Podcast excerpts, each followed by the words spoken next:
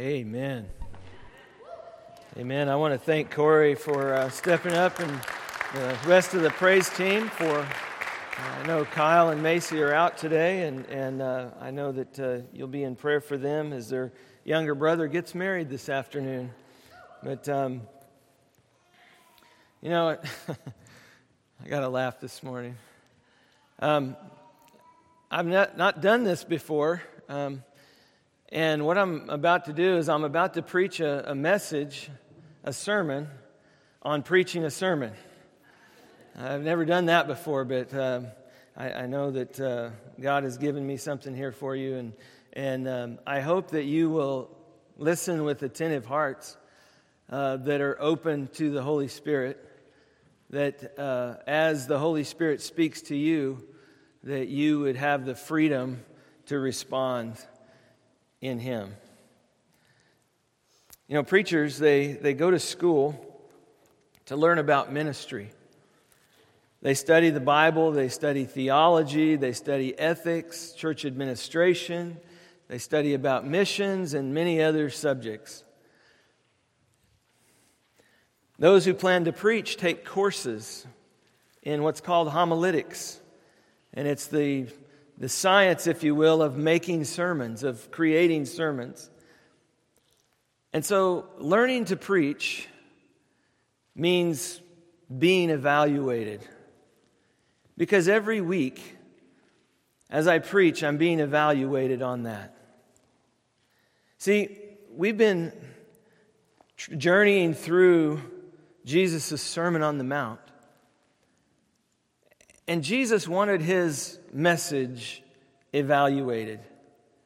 He wanted it evaluated by the hearers that day, but he also wants us to evaluate his sermon. Because he wanted to achieve certain results with his Sermon on the Mount. And this morning we come to the concluding words of the Sermon on the Mount. We've been at least 17 or 18 or 19 weeks focused on the Sermon on the Mount. We've spent a considerable amount of time in this passage of Scripture. The words that many of us already consider familiar. I mean, when I was a kid, we used to sing little songs about our passage today. The wise man built his house upon the rock. You know that song? The wise man built his house upon the rock. The wise man built his house upon the rock, and the rock. Um, no, and the rock and the house stood firm. You're talking about the sand. Okay? It says the rains came down and the floods came up. Okay. Yeah, you, you get the idea. Hopefully, we know the scripture better than the song. But familiar as they may be, we should never forget that they are profoundly serious. All eternity weighs in the balance. Read with me, if you will. We're going to be in Matthew chapter 7, verse 24 through 29. And Jesus said, Therefore, Everyone who hears these words of mine and acts on them may be compared to a wise man who built his house on the rock. And the rain fell, and the floods came, and the winds blew and slammed against that house, and yet it did not fall, for it had been founded on the rock. Everyone who hears these words of mine and does not act on them will be like a foolish man who built his house on the sand. And the rains fell, and the floods came, and the winds blew and slammed against that house, and it fell, and great was its fall. When Jesus had finished these words, the crowds were amazed at his teaching for he was teaching them as one having authority and not as their scribes. Loving Father, I thank you for your word. I thank you, Lord Jesus, for this sermon. I pray that you would help us to fully understand what you are saying. Holy Spirit, guide us in all truth. Holy Spirit, I ask that even now you would examine each of our hearts and show us where we truly are. In Jesus' name we pray. Amen. Now, I have a culinary illustration for you this morning. You know, hollandaise sauce is a very temperamental sauce. It's a sauce that, if it's made right, you can make several other sauces from it, like Béarnaise sauce or Maltese sauce or Choron sauce, or there's other sauces that come from that one. So, if you make it well, you can make several other sauces from it. But it's very temperamental. And I remember years ago, I was asked by my boss, the chef at the time, he had shown me how to make hollandaise correctly, how to make it properly from scratch. And so he wanted me to share that information with some of the other cooks that were there in the kitchen. And he asked me if I would do a demonstration for them. And, and uh, he, you know, it, it's, uh, it's kind of like an independent child. I told, I, you know, I said, I can do this myself, you know. And um, he emphasized to me he reiterated that the clarified butter, when you add it to the, the, the, warm egg mixture and you're whisking it vigorously, you have to add it very, very slowly. Otherwise, it won't emulsify like it's supposed to. And my comment to him was, Yeah, yeah, yeah. It's been my experience over the years when people say that, Yeah, yeah, yeah, I got it. They don't have a clue what you're talking about. I said, Yeah, yeah, yeah, I got it. Anyway, there were several people were watching me make the hollandaise. And I'm, I'm there and I'm whisking it, and I arrived at the spot where you're supposed to drizzle the fat into the hot mayonnaise to create this multi- emulsification, and I poured it in too fast, causing my hollandaise to break, or basically causing it to separate into its components. I learned a hard lesson that day. I learned what the expert, I heard what the expert had told me, but I didn't do what he said. And I ended up looking like a fool.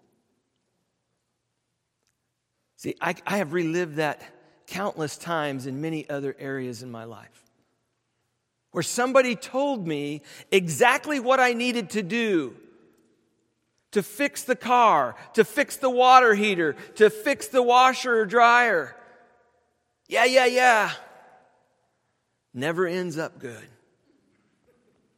I heard what the expert told me, but I didn't do what they said. And I ended up looking like a fool. Has that ever happened to you? Where somebody gave you good advice and you knew it was good advice and you heard it, but that's not what you did. There isn't anything wrong with your ears. They hear perfectly well. You heard the advice perfectly and even you even understood what it was that you were supposed to do. The real problem was your will. You didn't do what you heard to do. In this passage, we look at verse 24. And we take a look at the word there that says, therefore. This word points our attention back to all that Jesus has said to us in his sermon. It's just lights coming on, folks, or off. Don't let the enemy distract you from what the Holy Spirit wants to speak to you today.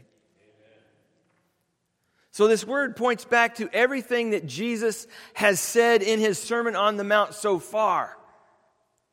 All of those things we love, the Beatitudes and, and, and, and all of the teaching that he's given. He says, therefore, and he's saying, all of that was said so that you could hear this.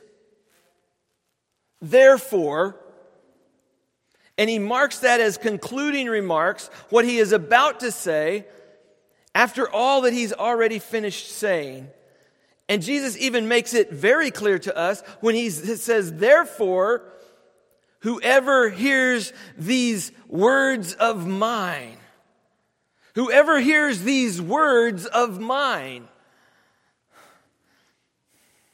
See, before we go any further, we need to just pull the truck over and stop there and make a couple of observations.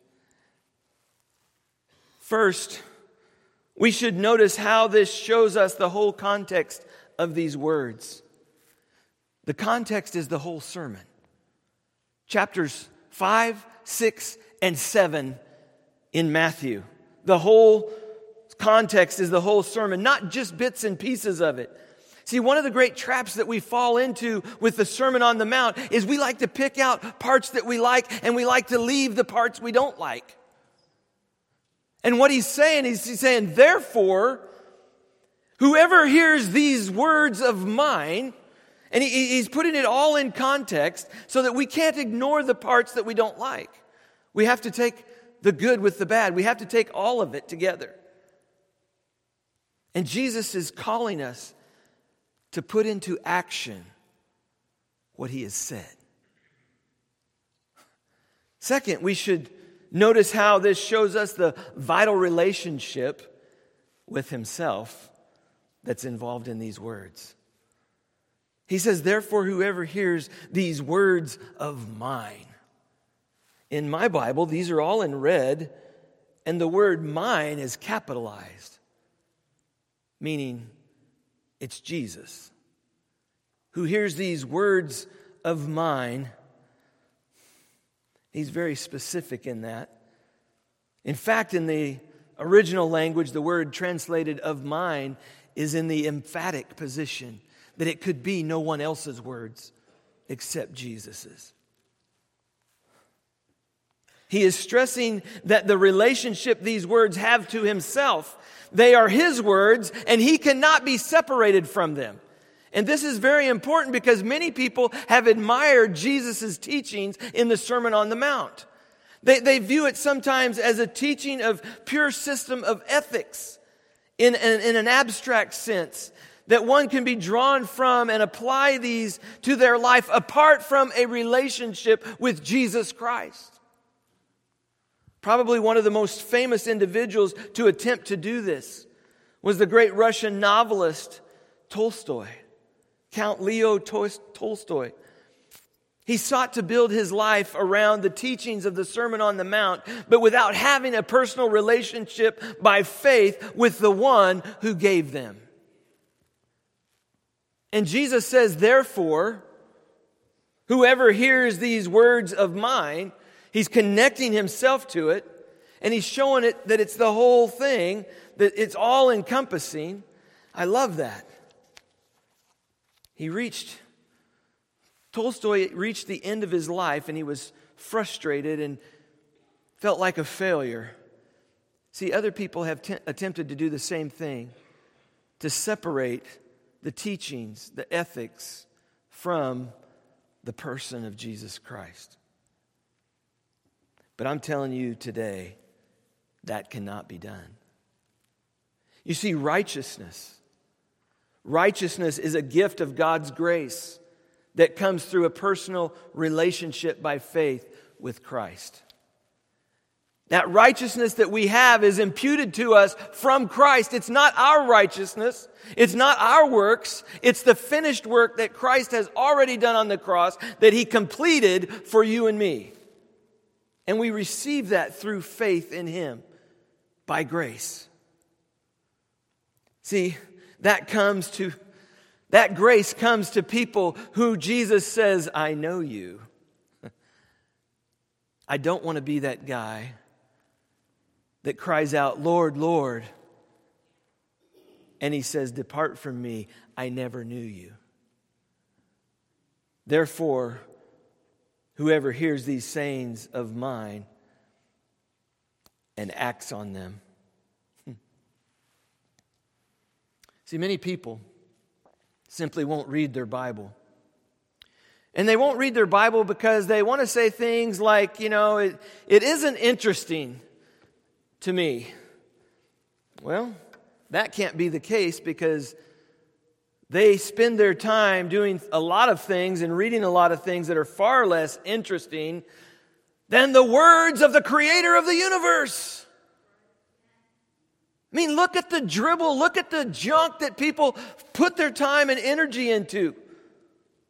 I mean, Facebook and other things that just, just roll, roll, roll right along. I mean, the God of the universe is speaking to us through His Word. Oh, it's interesting. We got to desire Him, though. Or maybe sometimes people will say things like they don't read the Bible because it's too hard to understand. I don't believe it. You know, it's like people will spend hours studying complicated tax information, or they will spend hours with an instructional, instruction manual on how to operate some kind of complicated computer software. Oh, just too hard to understand. Some people say, I can't read the Bible because I just don't have time.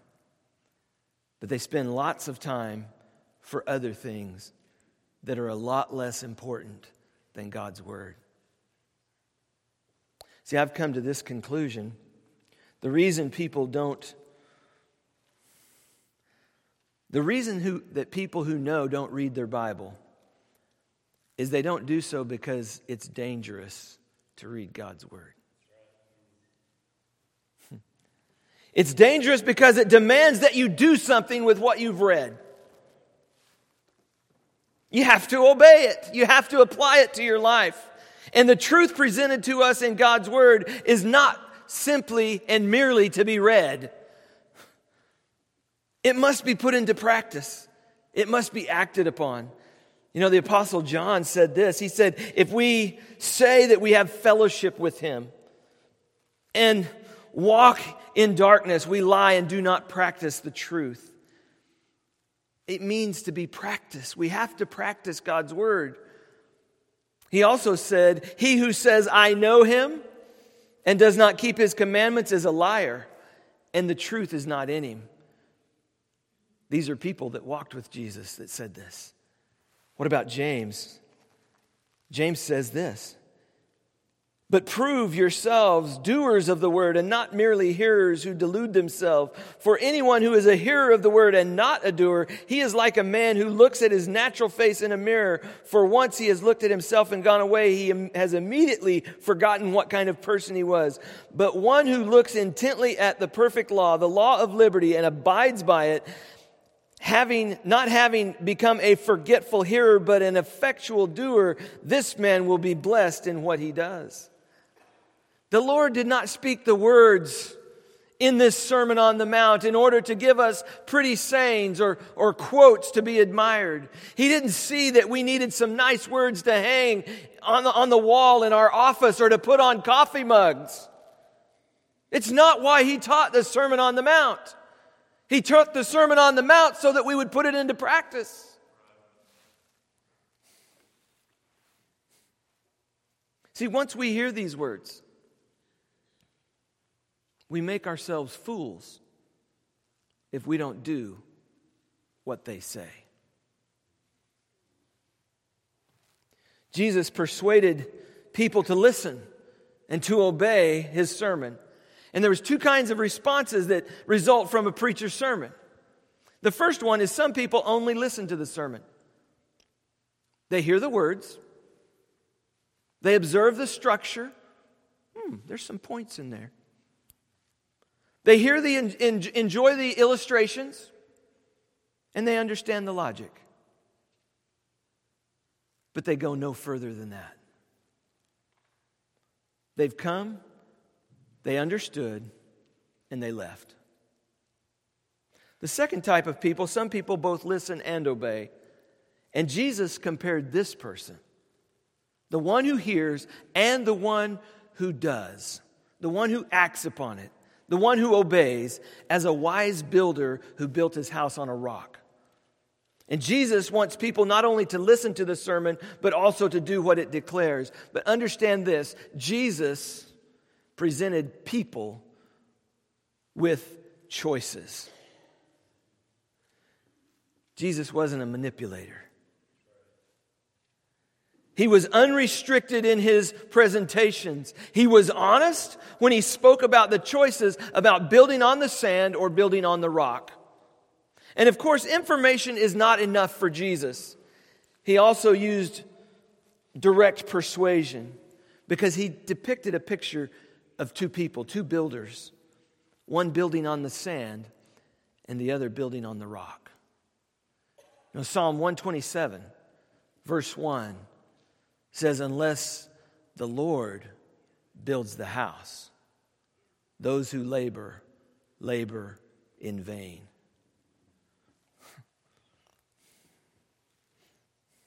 See, with this indirect story, Jesus forced the people into the agony of a decision.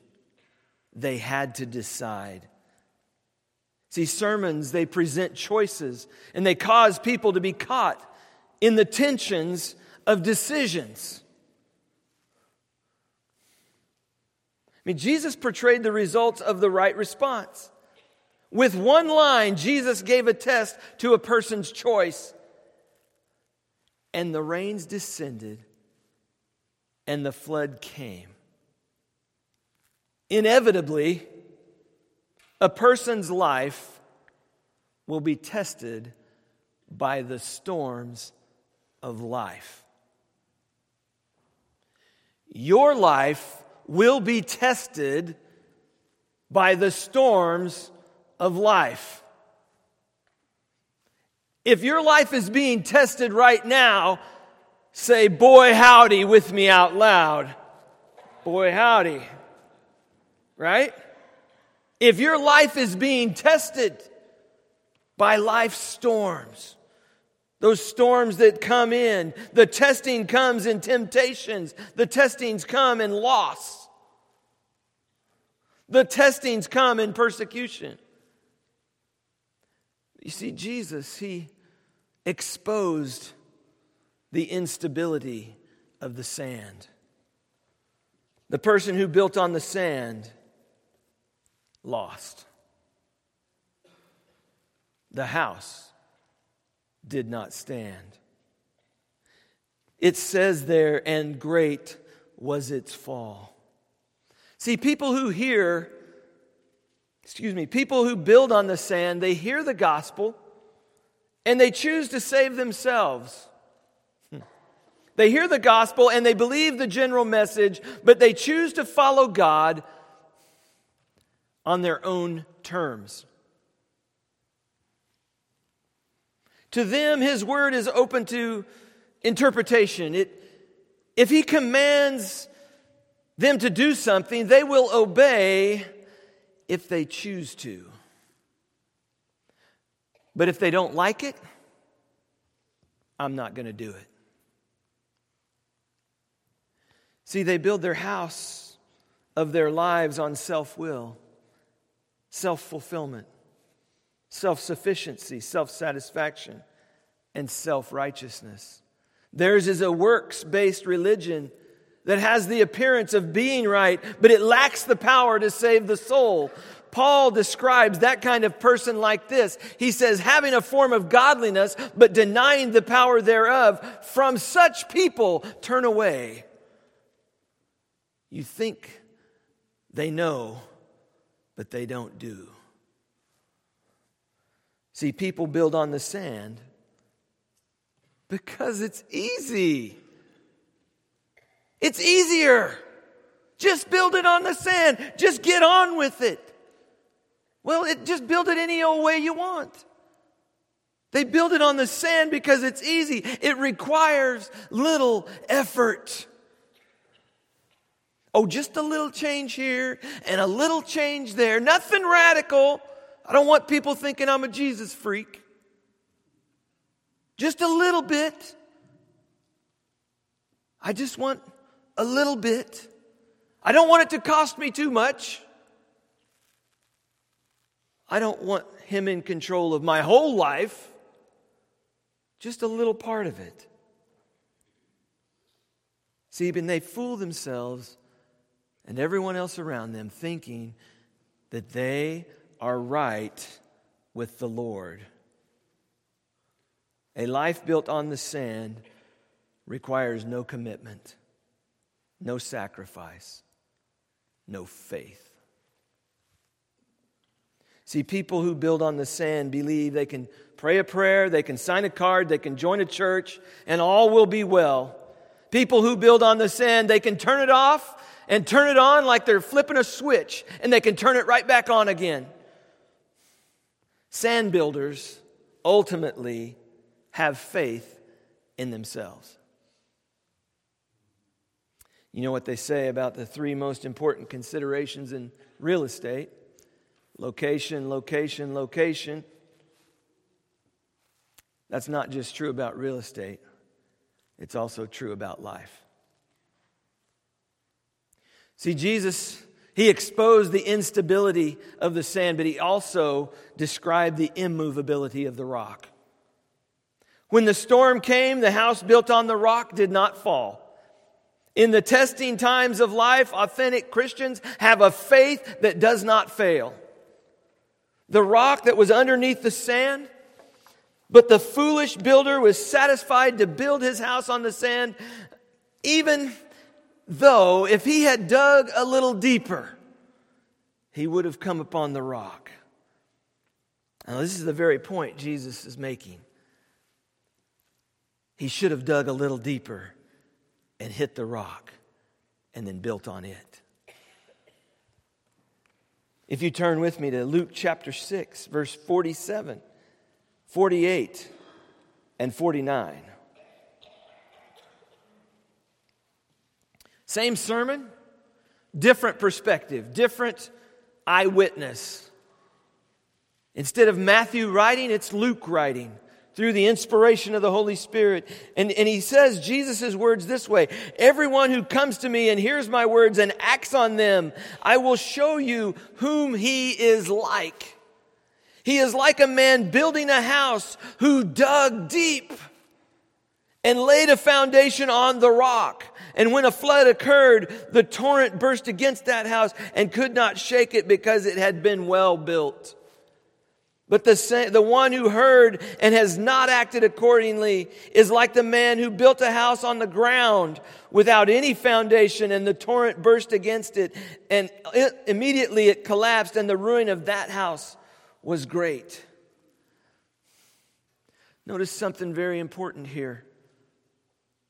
The foolish builder Jesus is describing is not someone who has no idea what God's word says. Jesus isn't contrasting those who go to church with those who don't. He isn't talking about those who read the Bible as opposed to those who don't. The, both the wise builder and the foolish builder, they are described as people who hear these words of mine. They must be hearing his words. Both of them. Both of them hear the truth. Both of them know the truth. The difference between these two builders is that one of them acts on the truth and the other doesn't. That's the only difference. They are both sitting in the congregation. They are both hearing the Word of God. They both know the Word of God, but one of them acts on it and the other one doesn't. That's the difference between being wise and being foolish. That's what Jesus is saying. See, one of them practices the truth and the other one doesn't. One of them is changed by the truth and the other one is simply well informed and educated about what the truth is. See, hearing the truth and not doing the truth is what Jesus calls a foundation of sand. We don't read God's word just for information, like we would a newspaper or something else. We read God's word for transformation so that we will be transformed from the inside out, so that we will become doers of the word and not just hearers only. And this is huge. When we hear God's word, we have a choice. We can be content to be well informed and educated, or we can put it into practice. We can allow it to change our lives. But listen, your ability to weather the storms of life depends entirely on your foundation. Have you put God's word into practice? Are you doing what you've been taught? If you have not, then you will not be able to stand when the storms of life come, when the hurricane overcomes you. You will have no solid foundation upon which to stand. See, everybody in this room is building a spiritual house. Every one of us is building a spiritual house. Every day we are attaching boards, we are driving nails, we are adding on rooms, trying to improve our house. And regardless of what you do to the house that you are building, what matters the most is the foundation. What's underneath it? What are you building on? Because if you're building on sand and you're not building on the rock, you're going to fall.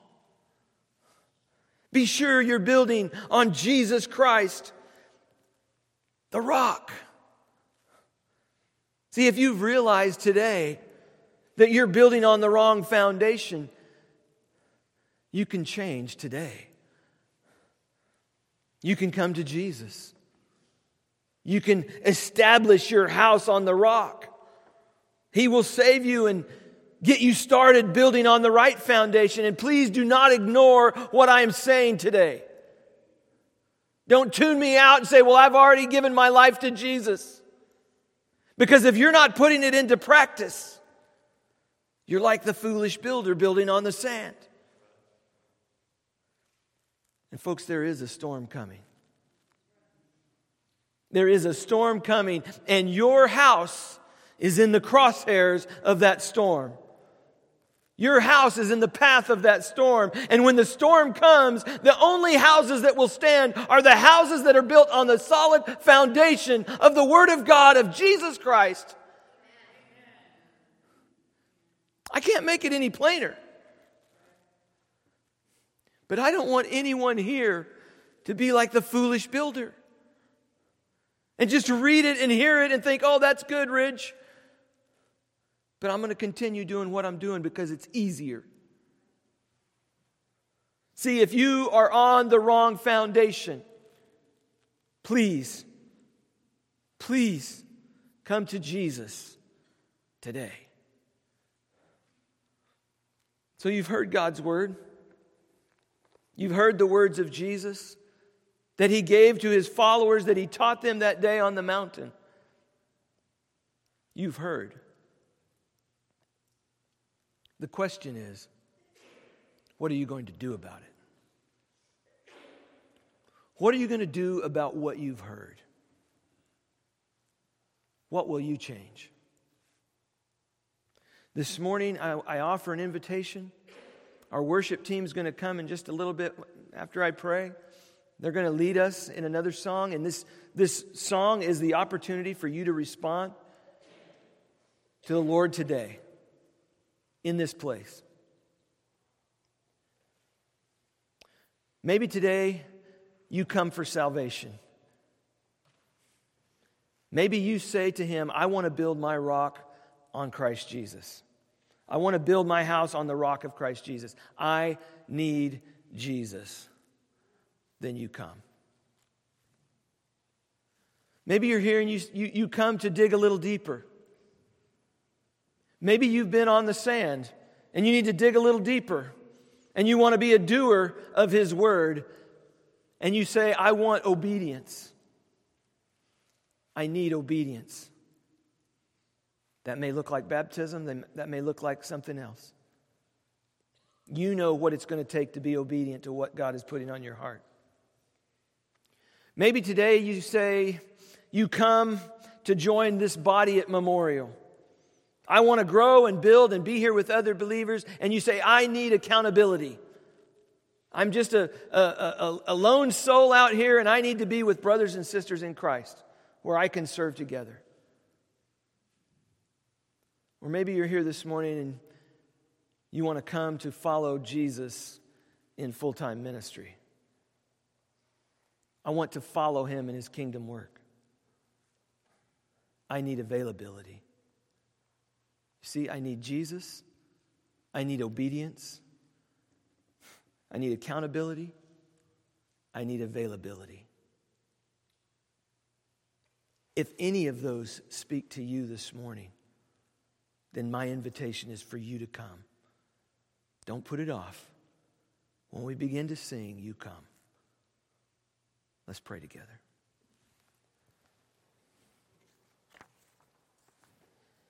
Loving Father,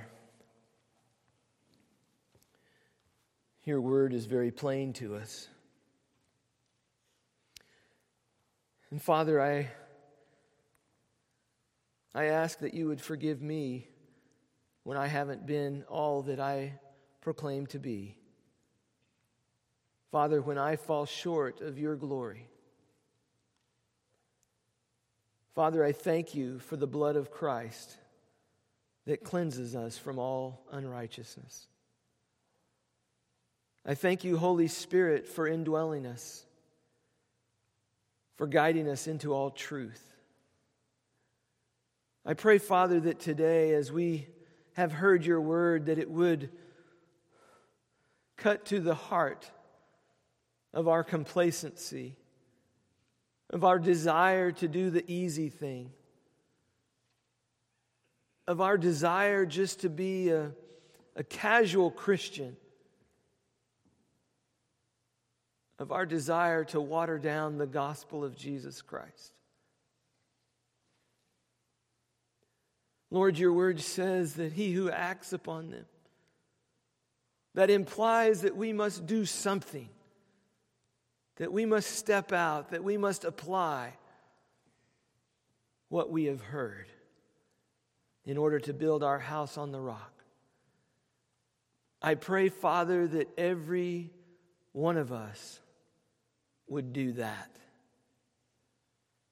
that as you are leading us, as you are examining our hearts, as you are guiding us into all truth about ourselves, that, that we would be obedient to you. Father, that we would see where we fall short, that we would repent of that.